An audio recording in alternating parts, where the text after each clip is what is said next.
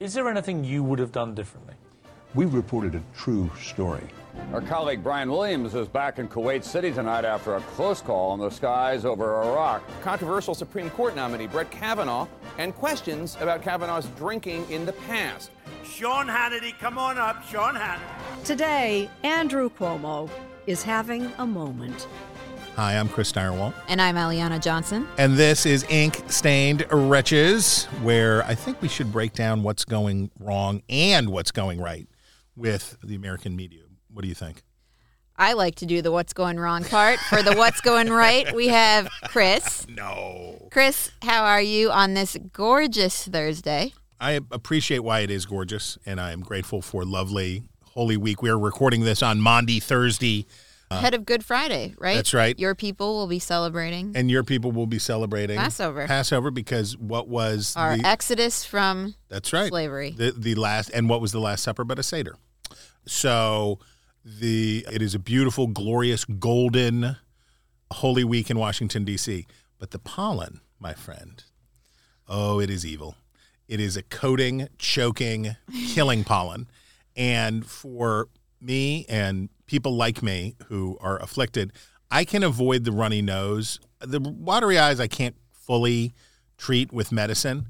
But, man, these are the days of the year where you wake up and you feel like you're swimming underwater. You're just like everything is slow. So if I'm out of sorts today and not track, if I can't follow the bouncing ball, you'll know it is because my brain is packed in 2 inches of green pollen that I hate. Well, I was up at 3:30 in the morning with it. Screaming baby, and then I thought I was like being the good partner by being like, I got it, but I couldn't console her. And then my husband got up, had to get up anyway. Instantly soothed. Isn't that the worst feeling? Yeah, I was like, oh, I'm an idiot. Like, what did you do? Anyhow, but I have no allergies, so I'm fresh as a daisy. The baby's like the pickle jar. You put in all the work getting it loosened up, and then he walked in and popped the top off and took all the credit. He's like, I just put her on my shoulder and patted her back. Well, do you sing? No. Does he sing? No. I don't think so. So you got to sing to your baby. Singing to your baby is one of the true delights. We do listen to music. Listening to music is good, but when you have them on your chest and you sing, especially if you are the dad and you sing these deep songs like this, they love it and it's fun and you get to walk around all night singing Count Basie songs or whatever. We should actually play a clip.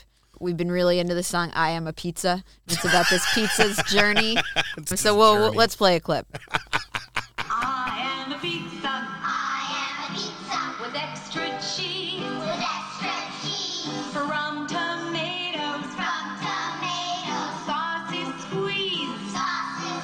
Well, it's a journey for all of us. Well, it ends when the pizza gets dropped on the floor. Oh, poor pizza. And it's like, I am a pizza. It gets really sad. Yeah. Oh, poor pizza. She totally loves it, though. Poor pizza. Okay, should we go to the front page? Yes. We have a super stacked front page, and I feel like we've got items that go together. So...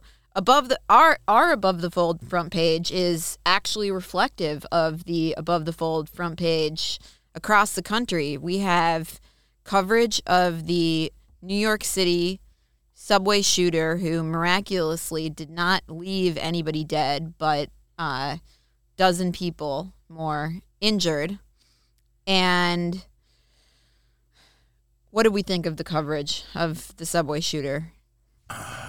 I think Eric Adams is good on TV. He has a flair for the stuff. And, I mean, first we should say, thank God this guy was such an ineffective terrorist. No one has died yet, right? One person is in critical condition. Yeah, nobody died. And then he left his credit card on the scene. Yeah, not top drawer. This guy, Al-Qaeda is not going to look this guy up and say, we'd like to make you part of our organization. It was incredible, though. I was reading the New York Times after he was arrested, and we'll get to the piece that they published, that the New York Times published before he was arrested. And for them, this is local coverage. Yeah. They made reference to the shooter, his name is Frank James, his lengthy rants, and he had a YouTube page that he was posting constantly, his lengthy rants in which he expressed a range of harshly bigoted views. And they made all these references to the YouTube videos and his bigotry. You could not figure out what this guy believed. They coded. And against whom he was bigoted. It was impossible to discern. Not a big fan of the Jews. Not a big fan of the Jews, that's true. He was a black nationalist. But he hated. Not a big fan of white people. White people. Not a big fan of Hispanics. Not a big fan of Hispanics, and also not a fan of a certain kind of blacks who he thought were. So he had this like racial demonology that was very clearly defined, and it was. But they will not tell you. And it was mostly anti-white. And what was interesting is, and this is the New York Times line is, lengthy rants in which he expressed a range of harshly bigoted views. Why wouldn't you just say, right? Like, and this is the weird thing that happens, and this is terrible, but there is a thing that occurs when there is mass violence that, and we've talked about it here before, in one newsroom, they're like, oh, please be a Muslim, please be a Muslim, please be a Muslim. And then in another room, they're like, another newsroom, they're like, please be a white nationalist, please be a white nationalist, oh, please. Because if it doesn't, and the one exception to this that I remember, and I wrote about this for my book, you remember the Pulse nightclub shooting? Yep. So it was the only one that was perfect because for all the newsrooms, it was a Muslim attacker, but the victims were gay. So it allowed both CNN and Fox, it allowed everybody to say like, oh, we can run with this story because it's not demonized. It's not excessively the concern about on the left media. You know what I mean here? I know exactly what you mean. So the concern on the left media about highlighting a massive crime by a Muslim was offset by the desire to say that, oh, well, the victims were gay, so this is, we can talk about this. But usually what happens is once we know who the attacker is, interest on one side or the other immediately wanes, right? Immediately it's like, nope, we're not talking about this. And not to be cynical, but to be cynical, when I'm sure that the fact that this guy was a black nationalist or some version of black nationalist, when the news came in at the Times newsroom, it was like, no, oh, gosh, okay. It's interesting you say this because this dovetails with a project that we'd been working on at the Beacon for quite some time with our former colleague, Charles Lehman, who is now a fellow at the Manhattan Institute, where what we're talking about now is something that we all know happens, but it's hard to quantify it or put numbers behind it. Mm-hmm. And so the subway attack happened. The New York Times article that we will link in the notes, when the guy was on the loose. And so people would actually need to know, who are we looking for? What does this man look like? Where is the mugshot? They do not tell you what his race was. Right. They don't mention it. So our project at the Beacon and what Charles did for us was try to put some numbers behind. When do news reports mention the race of a murderer? When they do, how far down in the article is it? Et cetera, et cetera, et cetera. And so the papers included the Chicago. He poured over 1,100 articles from major metropolitan papers. Between 2019 and 2021. Over the past 2 years. Including the Chicago Tribune, the Los Angeles Times, the New York Times, Philadelphia Inquirer, San Francisco Chronicle, and Minneapolis' Star Tribune. Should I read out the findings here? Yeah. Tell them the facts. And we will link the story. As you probably suspected, the race of white murderers is mentioned much higher in stories than those of black murderers. Yep. Half of articles about a white offender mention his race within the first 15% of the article. In articles about black offenders, by contrast, mentions come overwhelmingly toward the end of the piece. Half of the articles that mention a black offender's race do not do so until at least 60% of the way through, and more than 20% save it until the last fifth. And then how often did newspapers mention a murderer's race at all?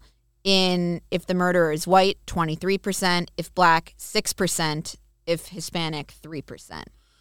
I'm willing to give some benefit of the doubt here that some of these were guilty white people who felt bad about highlighting instances of black crime and buried that out. What's so interesting? It's wrong. It's wrong to do.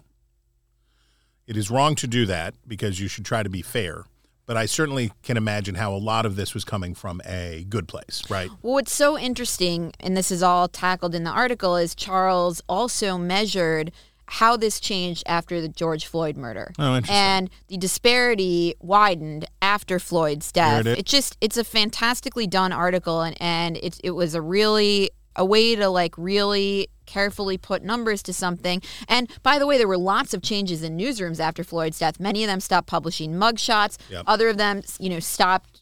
They changed a lot of the ways that they talked about crime and criminals and criminal justice reporting, and all that's covered in the piece. But we all know numbers, Eliana, to what you probably suspected. We all know that ignoring a problem will make it go away. That is what we know. That if we ignore problems about criminality in African-American communities, that problem will go away because the only reason it exists is because of the white power structure goes into these communities to report. That's all there is. I would be curious to know, maybe he could do this as his next piece. I wonder how right-wing media deals with white nationalist crime and how much coverage it gets and how, the shooter in, I would be curious to know, how much did Fox and you could pick a representative sample of right-wing media, how much did they talk about Dylann Roof in Charleston, South Carolina, how much did they talk about the Tree of Life, a mass murder, compared to their competitors? My suspicion would be a little less just because I think their consumers don't like to hear. I think a lot of this reflects so some of it is good-natured, some of it is rotten, and some of it is, I would imagine, responding to what perceived market pressures are that their audience doesn't want to hear about the things that conform. The worst thing that you can do in today's partisan media, in our siloed partisan media, is make people feel uncomfortable about their own side. And the result is, as Charles puts it in this piece, I want to find the best quote here. All of our very rigorous preparation, folks. Yes, that's right. Yes. And the result is, the way that Charles put it in this article, is that the sort of moral clarity that has come to newsrooms in the way that they cover crime with, good intentions, he writes, quote, may mean downplaying black crime and emphasizing white crime. In the case of offenders like James, the subway shooter, it means leaving readers in the dark about an important element of the story, journalistic malfeasance that is, of course, in the service of the greater good.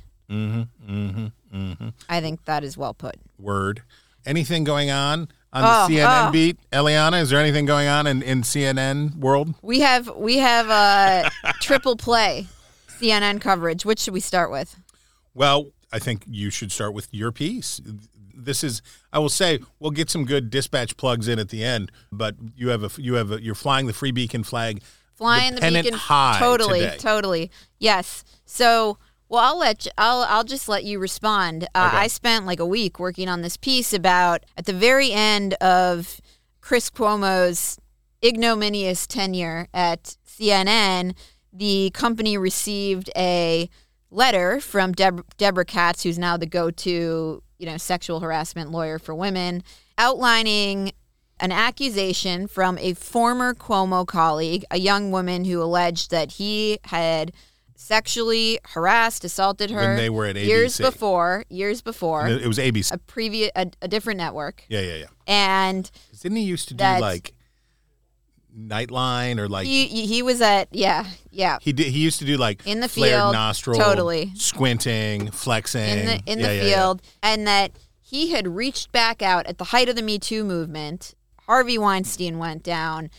Matt Lauer went down, Charlie Rose went down, and he got a little nervous, and he reached back out to this former colleague and said, she was then doing public relations for WeWork, and said, I have a really good idea. I'd really like to do a CNN segment on your company.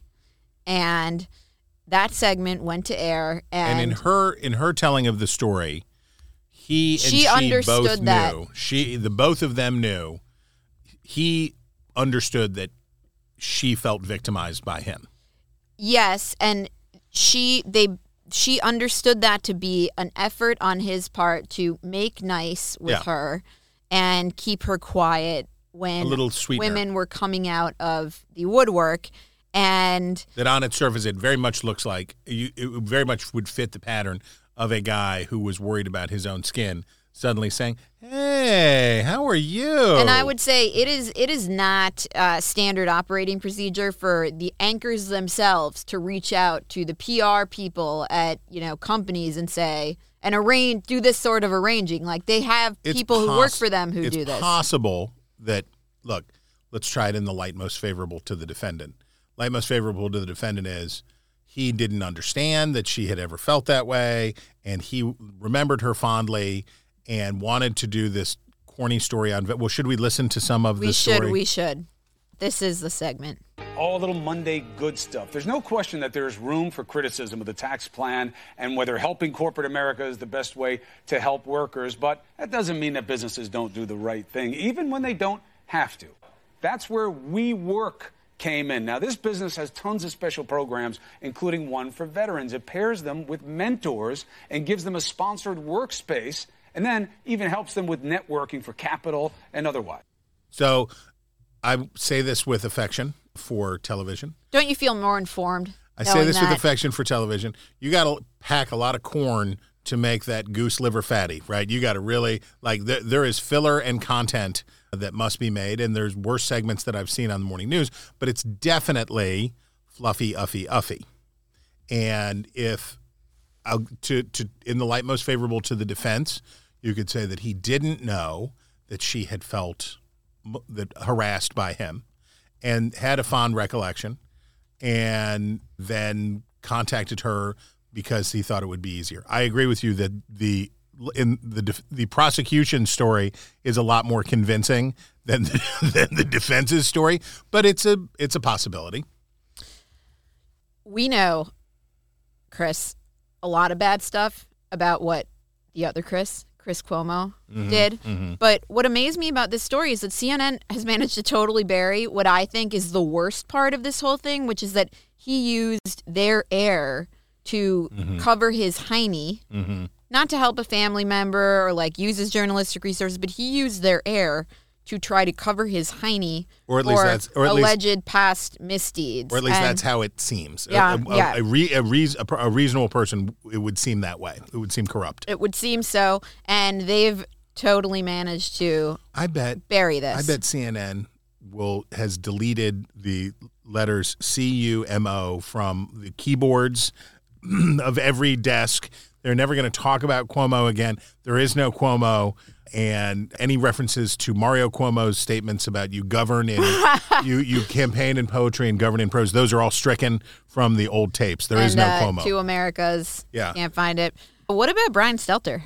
Well, blockbuster interview he did. Well, let's hear. So this is Brian Stelter. He was interviewing a Yale professor.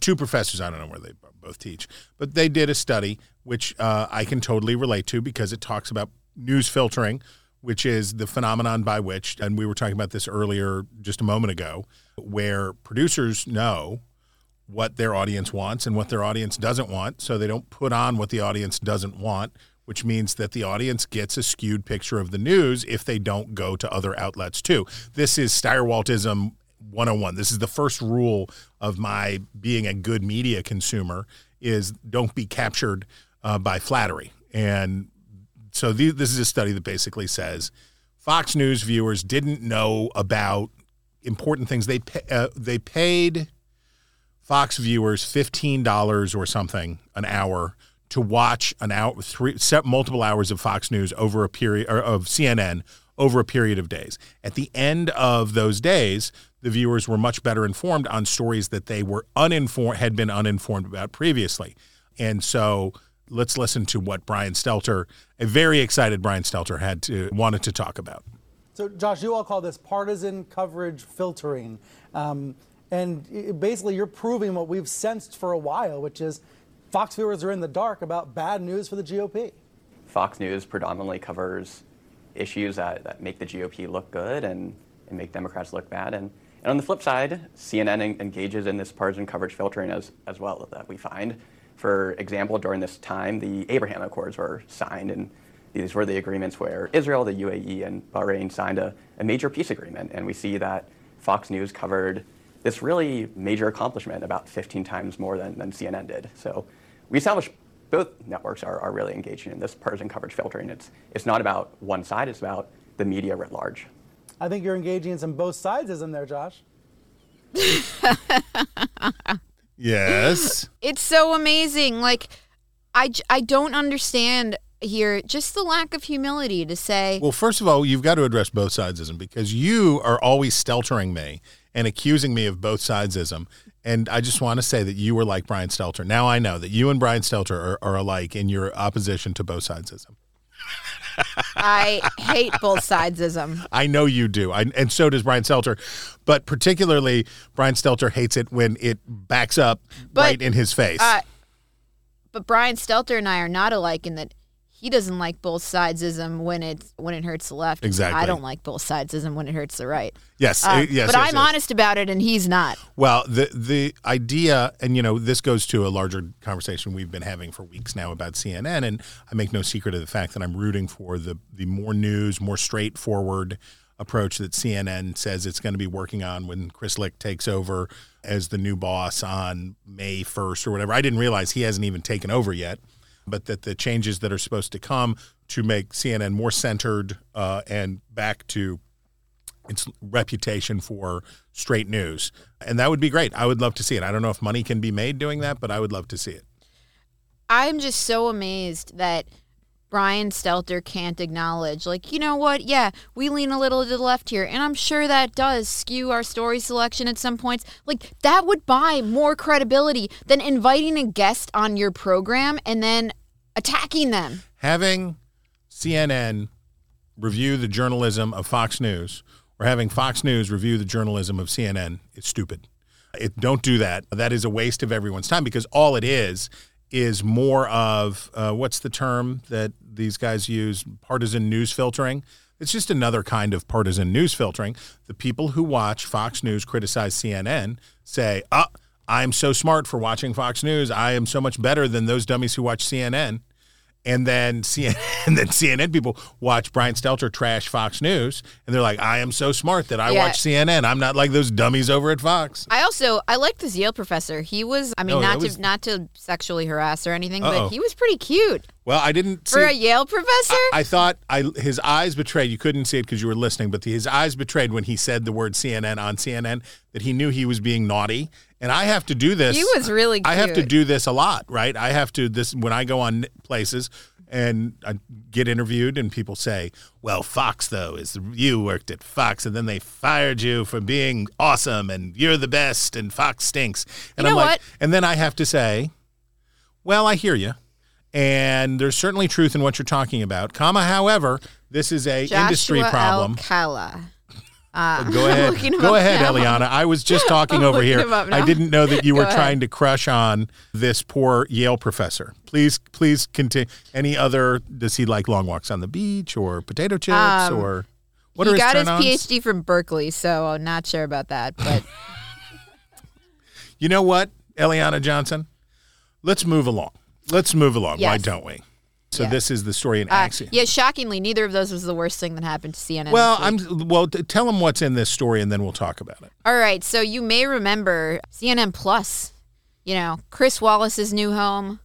CNN has put hundreds of millions of dollars to promoting this thing, and have promised. They promised. So CNN, when they launched, and this is an over-the-top streaming service like Fox Nation, like Discovery Plus, like whatever else, that this is a TV network trying to get into the subscription game. And they promised originally, and they used McKinsey, they wanted to bring in 2 million subscribers in the U.S. in the first year and ramped up to 18 million after 4 years. And they wanted it to break even after 4 years. And this is all according, by the way, to Axios. Well, yeah, you're burying the lead here.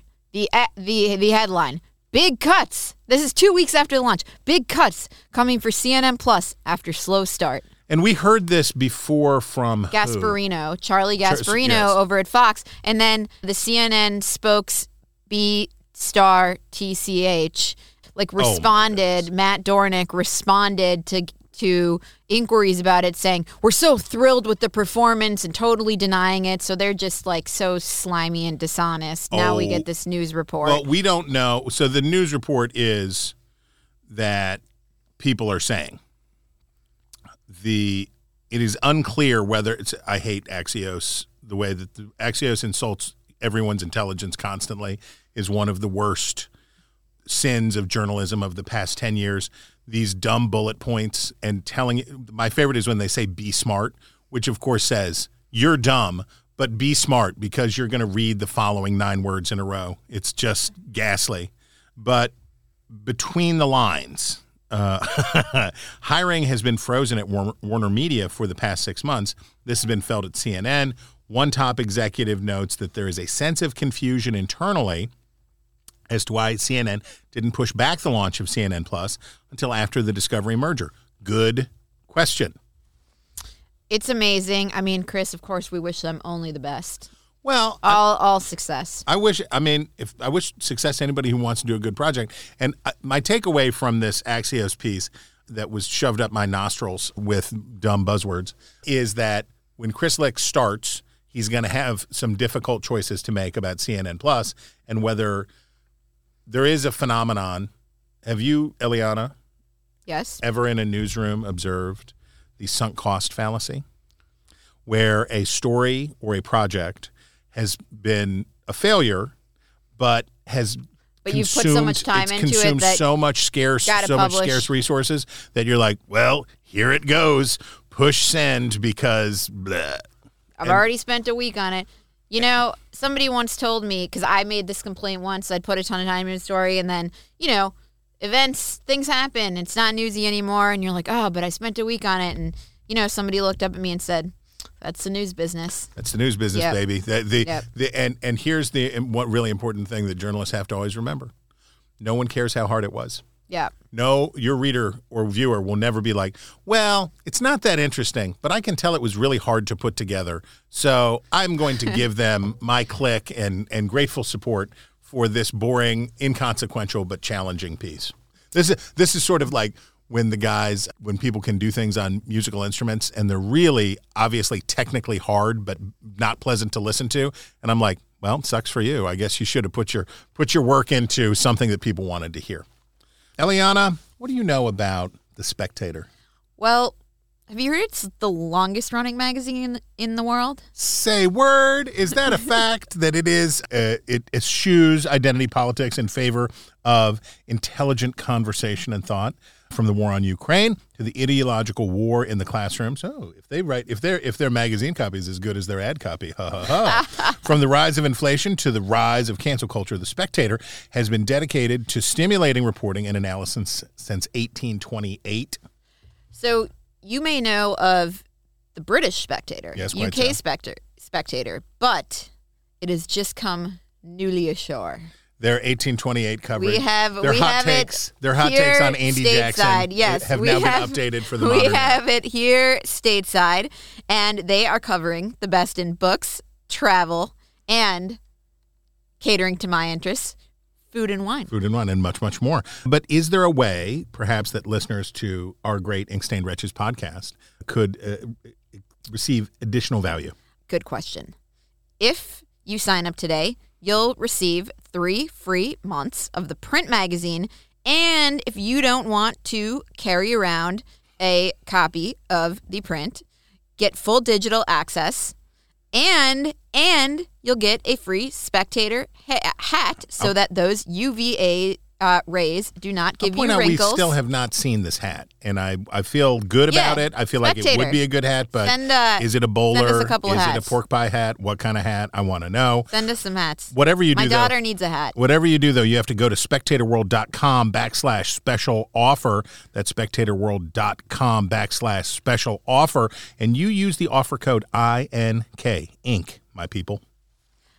That's Ink. Mm-hmm. Mm-hmm. You like The Spectator because why? Bunch of good contributors, some of whom I know personally. Okay. Douglas Murray is a pal. Also, Christopher Buckley of the great Thank Chris You Buckley, for Smoking. Yes. Oh, wonderful. And Christopher Caldwell, father of Washington Free Beacon, editor Philip Caldwell. Oh, right. I like them both. Not only good writers, but great people. Douglas Murray, Roger Scruton. Okay, here you go. Yep. There you go. And I like their line here that it is less political party and more cocktail party. Oh, I like that. That's quite good. That's right up my alley. So whether you lean left or right, or you're like Chris and you lean both. Oh, come on. You are guaranteed to be entertained from cover to cover.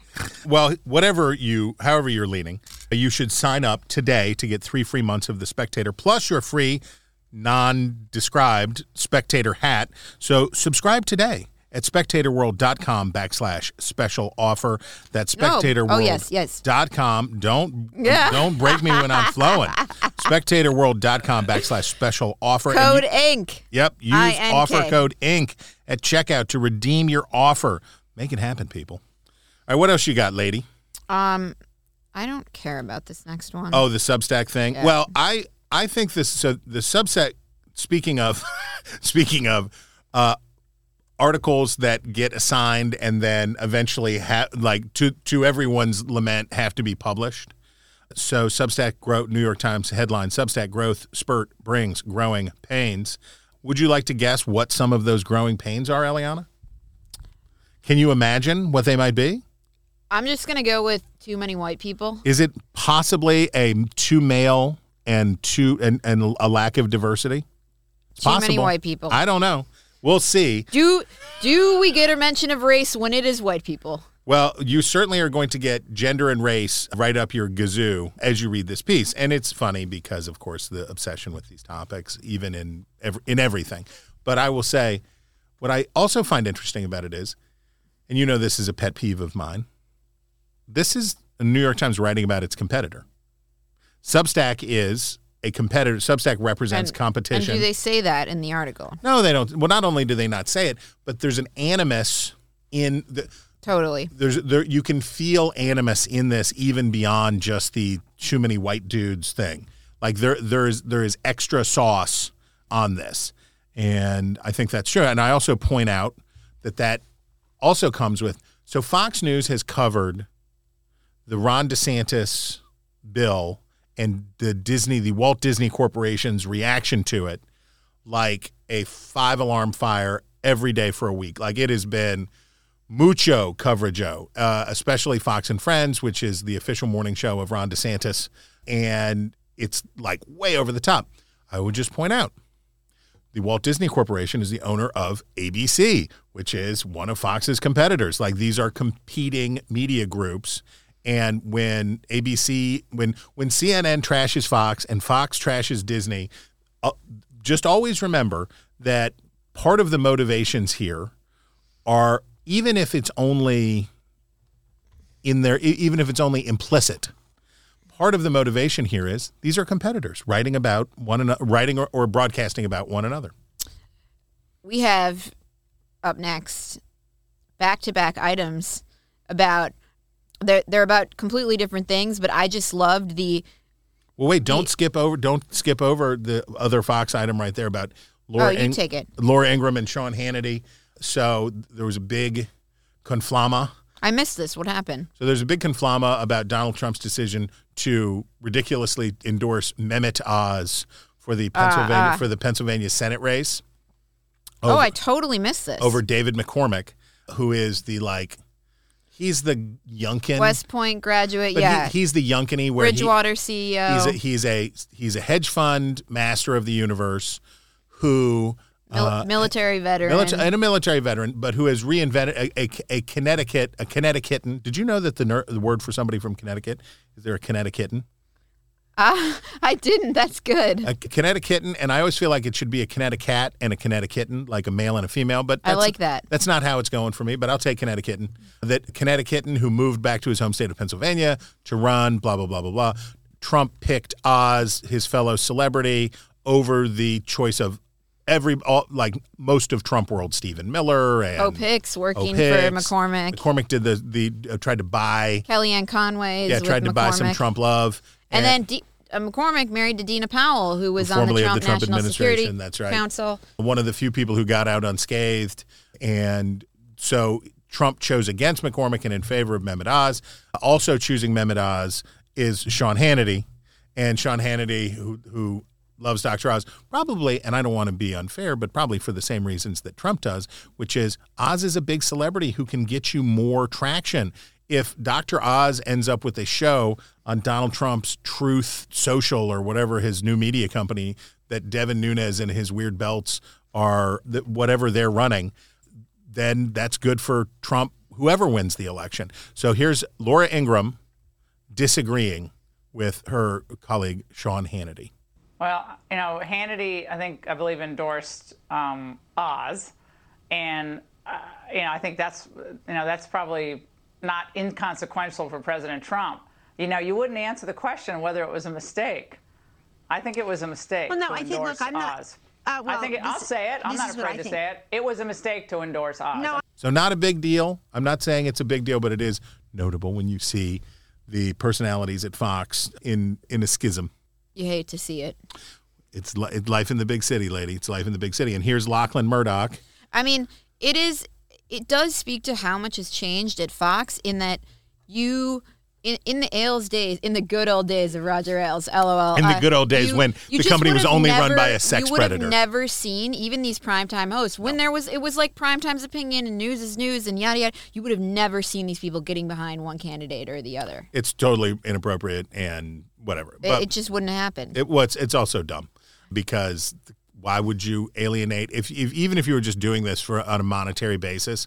Why would you bother alienating some of the voters in Pennsylvania?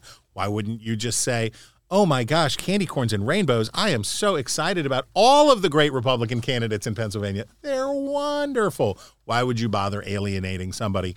And I sort of feel like, and this is also unfair with Laura Ingraham particularly. Laura Ingram's a smart person who was not a Trump person.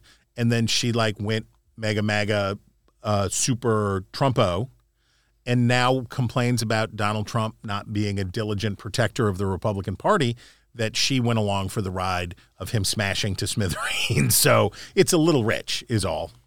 Now, for the 1619 Project portion of our program, these are two totally different articles, but I was so amused by the allegedly factual descriptions in passing of the 1619 Project. So first up, we have a Washington Post article about Lachlan Murdoch and his alleged Trumpification. Well, so it's an interesting piece. We'll link it. The Washington Post did a big takeout piece on Lachlan Murdoch giving a speech in Australia.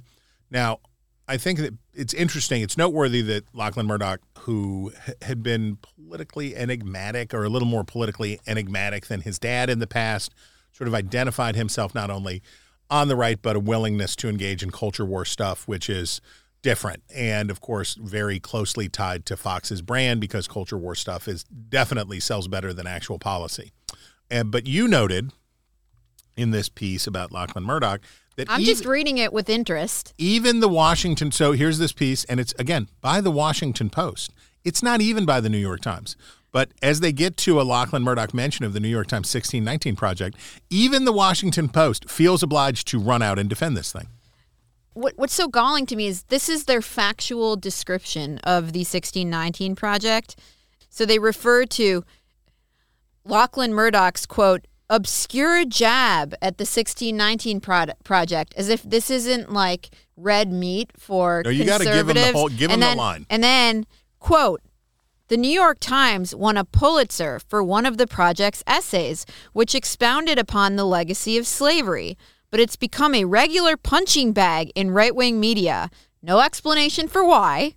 And Murdoch blamed the project for stoking partisan divides by, quote, recasting American exceptionalism as racist from inception. No mention of the fact of the factual errors that historians have called out in the 1619 Project or the that's not what it purports to do at all either.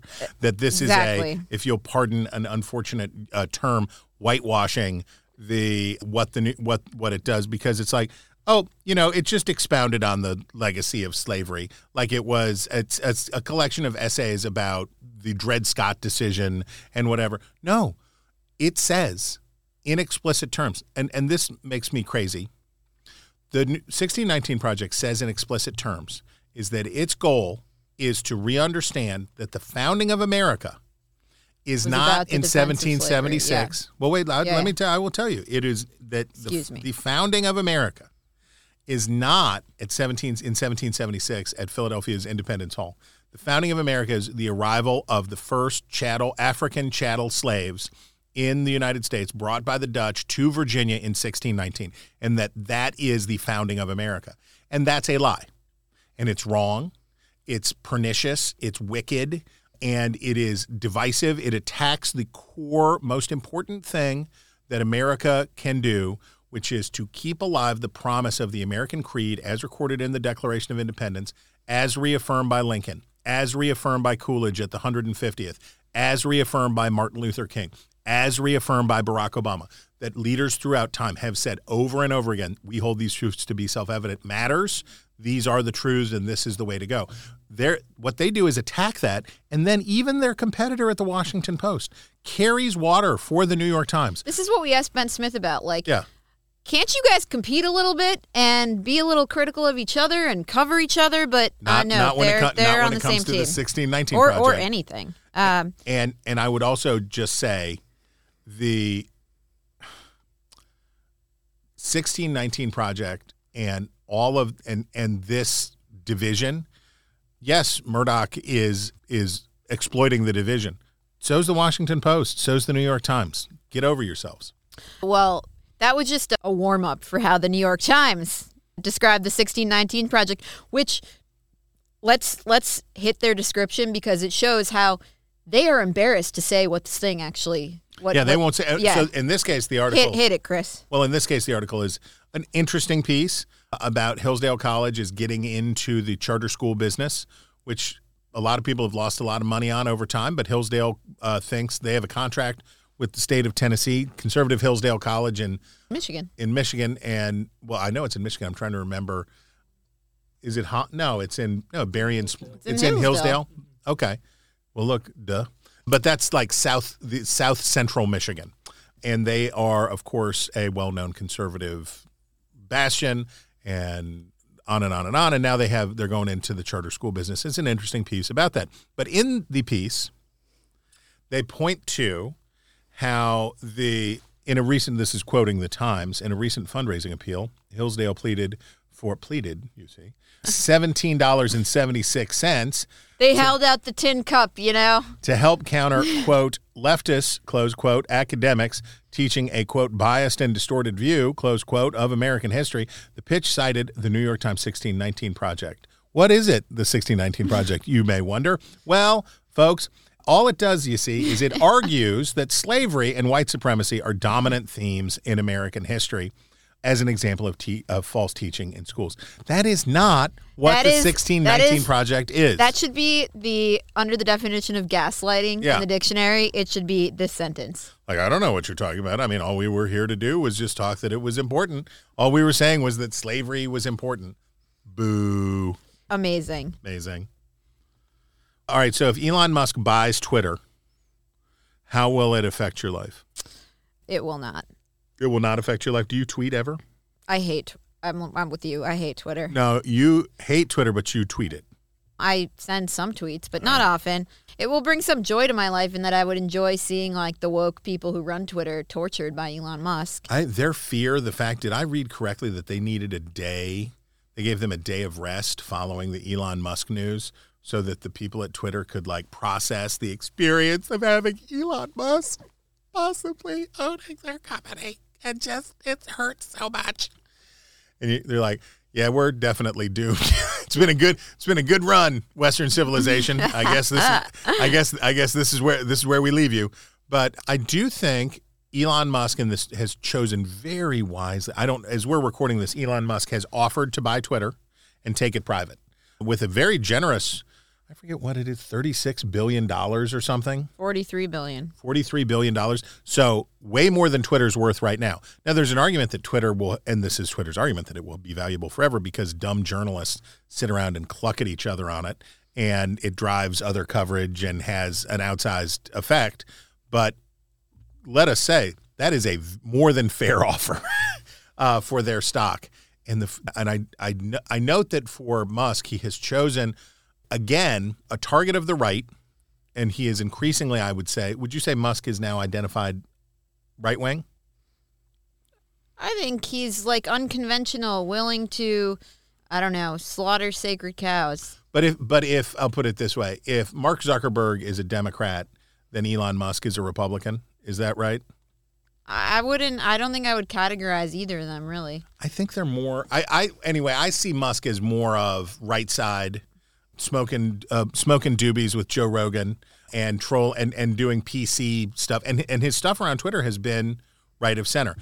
The freak out, I would agree with. The freak out among journalists around the possibility that Elon Musk would have their precious and touch their precious. Ooh, what was the best freak out? Do we have a good one? No, it's just the volume of coverage about, like, a dude says, hey, I'll buy a billionaire says, hey, I'll buy your company.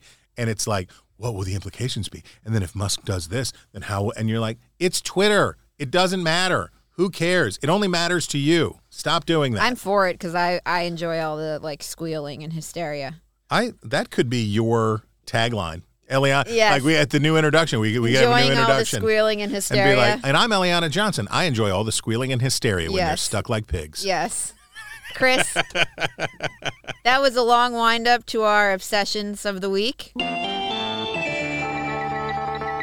are the stories that we cannot get out of our heads. What is yours? Well, I'm going to level with you, Eliana. It was the Elon Musk thing, and I just did it right there. Whoa. Yeah. All right. Whoa. So that's a belated. That's a double flashback. You can play the bumper music now because that just happened. Okay. Chris, now, what's your obsession? You're a mess. I'm a mess. What's your obsession? My obsession is the Atlantic's. Oh yes. Conference on Disinformation. Oh yes. Held at the University of Chicago last Thursday, I think it was. I was seeing all of the coverage of this on social media, and so amazing. They, like, all of the big poobahs of journalism, Ben Smith of Soup or Taxi or whatever his new, like, company's going to be called. Oh, yeah. Do we still not know what it's going to be called? And I think it's called Soup. It's called Soup? I think. And your colleagues. You remember the show The Soup with Joel McHale? Yeah, I do. Oh, great. And then your colleagues, Steve Hayes and Jonah Goldberg, big poobahs were there. Jeffrey Goldberg, the editor-in-chief of The Atlantic. And Brian Stelter. And this is The Atlantic is the convening body. They are the convening body with the University of Chicago Institute of Politics. So David Axelrod was there.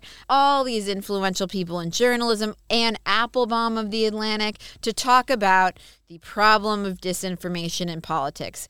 And there were a group of students at the University of Chicago's conservative publication who had the temerity to go ask questions of some of these journalists, including Brian Stelter, including Jeffrey Goldberg, including Ann Applebaum, including a couple of your colleagues. And, you know, they're college students, and this is like what college students are supposed to do. They're supposed to go hear professionals. Were they respectful? They were totally respectful. Were they fair? I think they were totally fair. Okay. And I just wanted to play the clip of Jeffrey Goldberg, the editor-in-chief of The Atlantic, who's had so much professional success. He's interviewed presidents, Barack Obama, interviewed prime ministers. Fired Kevin Williamson, my colleague, my former colleague from National Review. Hey, Kevin. Hope you listen to this podcast. We should be so lucky to have Kevin Williamson indulge this much time talking about the media. Totally. And here's what Jeffrey Goldberg had to say. I think one darkly humorous but inevitable measurement of our success is that our disinformation conference has been the subject of disinformation campaigns on social media. So his response was to dismiss the questions asked by these college students as disinformation, basically to mock them and make a joke about them. Oh, he was saying they were the disinformation? Yeah, he was saying that their questions and their tweets on social media were disinformation. So classless and absurd, as basically was this entire event. Well, I don't know what the kids said, so I don't want to say how much respect they deserved. But I will say this: they're kids. Well, you know, whatever. I mean, if they were gross, if they were rude, or they were not. This is why I'm not. Chris, I take your word for it. I'm not going to weigh in on what that was, but I will say this about the idea of defeating disinformation. you will hear many times as you go through the world that misinformation and disinformation does not have to be a cost of life in an open society. And I'm here to tell you that it is, that it most assuredly, if you have free speech and you have a free open society, misinformation will occur. Do you know why? Because people are terrible, because of human nature, that people will, if you create a platform. I don't know how long it took for the first picture of genitals to go on social media, but I assume it was within minutes of somebody inventing. So somebody was like, oh, this is great. And the guy was like, here's a picture of my junk. And it did not take long for that to happen. And it did not take long for the first person to lie about somebody else on that platform. And it was probably true. Like with radio, I assume it was descriptions of genitals, but that it was that from the beginning, every new medium is going to be abused and misused. And if you tell yourself that there is a way, individual companies should take their own approaches to dealing with this stuff. But I promise you, there is no Catholic, small c Catholic, comprehensive solution to any of these things. These things have to be done on a case-by-case basis and a platform-by-platform basis. And that's it. This is an inside job. Like everything else, this is an inside job, and nobody is going to come from the outside and fix it for us. Chris. Harumph. I think this is actually my new favorite segment, which is we have such an awesome mailbag this week. Okay. My favorite. So there are three pieces of mail that I want to get through. Well, first tell me how can people send us mail? Please send us mail. Wretches at nebulousmedia.com, nebulouspodcasts.com. Excuse me. Wretches at nebulouspodcasts with an S at the end .com. So we talked last week about, this is Chris's informed opinion, that if you wear dress sneakers. I said that if a man has what I call dress sneakers, that he is, or if he eats children's breakfast cereal for breakfast, not as a, like, you want to have Fruity Pebbles at night for dessert, or, by the way, roll some vanilla ice cream in Fruity Pebbles. Let me tell you, you are living the good life. Or I'll take you one further: Häagen-Dazs cherry vanilla rolled in cocoa pebbles is one of the. Oh hell no! You're wrong. I do not like fruit and chocolate mixed. It's. I'll make it for you sometime. My sons and I call it Empire Crunch because it looks like the Death Star. It's dark. It looks ominous, but it's very good. Anyway, I said that among warning signs to young women that a man is not an adult or ready to be an adult, that he is telling you is children's breakfast cereal or that he has dress sneakers. Now, by dress sneakers, I mean a pair of sneakers that you're like, these are my going out sneakers. These are my fancy sneakers that I save for a special sneaker occasions. But we had a reader apparently who had another question. So Kyle writes, I find myself sitting in my cubicle listening to the April 8th episode of your fine show when Chris launched into a brutal and unprovoked attack upon dress sneakers. I'm checking with Taylor Lorenz, the expert on such things, but I'm inclined to say that the attack was perhaps even more barbaric than the current Russian assault on Ukraine. Kyle emailed us a picture of his Cole Haan Zero Grands, and he wants to know whether they are dress sneakers. And his Chris, what is your ruling? Okay, let me look here. So, and his name is what? Kyle. Okay, Kyle, so you're coming at the question of dress sneaker from the other side. I was talking about a guy who thought that when he wore nice sneakers that it was dressy. What you have here is, and I assume that, Kyle, based on your novelty socks, that you are a young man. I have socks with bacon on them. I have fun socks.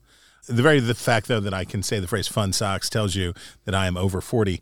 But I'm just going to guess based on your attire that you're a younger man and you are wearing a pair of dress shoes reimagined as sneakers. So instead of leather, they are like the all birds knit wool. And instead of having a leather sole, they have a white crepey sole. And I will say that is not what I meant because, and I say this with real love for you, our listener, you are clearly showing that you are not just ready to be an adult, but that you are ready to be 50.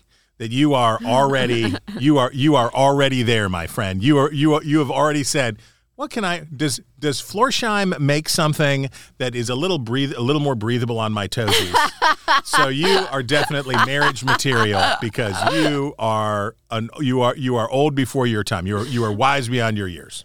Kyle, as a married woman, I am not the sort of woman whose opinion you would care about if you are a single man. But my response was less concerned about the sneakers than the light blue socks with what appear to be doggies on them. I have light blue socks with doggies on them, so let's just, they're beagles, and they're great. They're real, and they're fabulous. Okay, our next piece of reader mail is from Bob. Hello, Bob. Bob is responding to our discussion of ultimatums because I was talking about my love for this show, this Netflix show, The Ultimatum. Yes. And Bob said that the discussion hit home, and he agrees, and I love this. Did Bob get married as a result of what we did? So listen, he says, in 1992, I was 24 years old in my second year of law school, and had just accepted a federal judicial clerkship in Vermont after graduation. Groovy. Over Thanksgiving break, I took my girlfriend, college sweetheart who was in grad school in a different city from where I was in law school, to Burlington, Vermont to show her the town where I'd be living for a year after law school graduation. It was cold and snowy, as Burlington is. As we walked down the freezing main street, she, a Miami native, turned to me and sweetly said, "Just so you know, if you think I'm moving to this godforsaken tundra to be with you without a ring on my finger, you are out of your mind." That's perfect. That's not an ultimatum. That's propose and I ain't moving. An ultimatum is either you propose to me or we're through. Well, I think it was what she said was, "Nah, Burlington, nah, I'm not. If you're even thinking about this, disabuse yourself of any such notice that you're going to ask me just to come up here and shack up with you. If you want me with you, baby, you are going to put a ring on it, and that is great. That is a good, healthy discussion. I'm for them. They're still married. That's awesome." Well, so he says, we got married in Miami during my clerkship a year later, after which she moved to Burlington and in with me, then to Boston for 7 years, and eventually back to the D.C. area, where we met during college, where we remain today. We've been married 28 years as of this past January and have two daughters, 24 and 22, so the ultimatum can apparently work under the appropriate circumstances. He's a lawyer, so I don't want to get trapped into this, Bob. I defer to you on legalistic questions, but I don't think that's an ultimatum. I think that is a come-to-Jesus conversation. That could be, you could call it that, or you could call it a disillusion of magical thinking. I think that's good. And finally, yes, we have kudos for Chris from Kimberly. Mm-hmm. Chris and Aliana, not that I expected any less, but I am so grateful that Chris used myriad correctly on the Two Masters episode. I am shocked, I say, when journalists I expect to know better say, for a completely random example, I do not like Cinnamon Toast Crunch for a myriad of reasons. Woof. A myriad is not a noun. Myriad is not a noun. It is it is an adjective. In that case, an adjective. Don't blow me up on parts of speech now, Miriam. But the Kimberly. I'm sorry. Kimberly, don't blow me up on parts of speech. But yes, thank you for your high praise.